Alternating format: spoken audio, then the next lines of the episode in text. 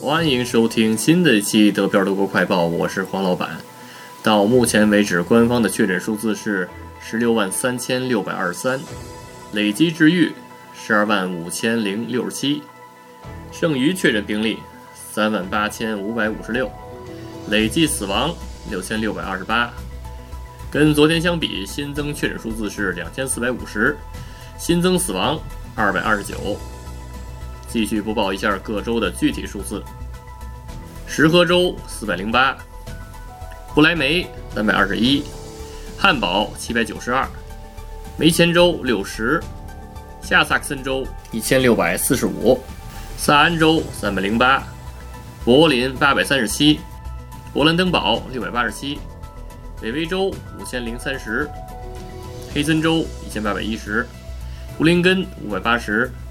萨克森州六百一十九，莱法州一千零二十六，萨尔州三百三十五，巴甫州五千一百一十五，巴伐利亚州七千零六十一。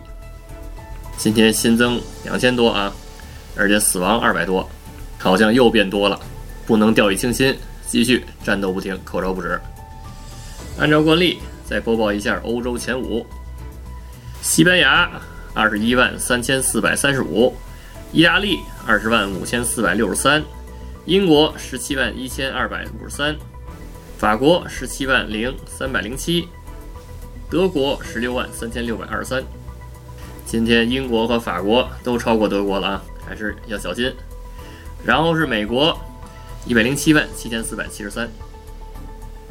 然后是好消息，在德国联邦州和各州政府的磋商会议之后。对公共设施的放松政策出台。第一，游乐场可以重新开门。然后这里指的游乐场不是那个插电的啊，是那个 s p i l Plus，就是那个公共的那种露天游乐场。进入游乐场的父母和孩子呢，不仅要遵守1.5米的那种距离规定，还要遵守卫生清洁规定。但是呢，具体什么时间开放，还要等各联邦州根据自己的疫情来决定。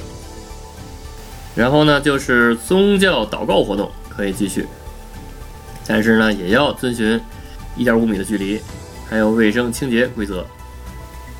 然后第三呢，就是博物馆、展览馆、画廊、动物园可以重新开业，但是呢，要限制人数。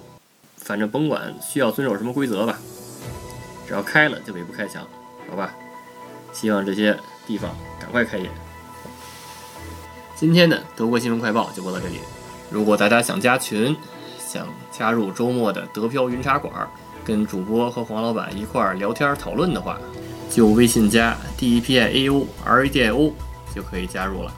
也欢迎大家订阅和转发德飘茶馆的节目，谢谢大家，也祝大家五一快乐！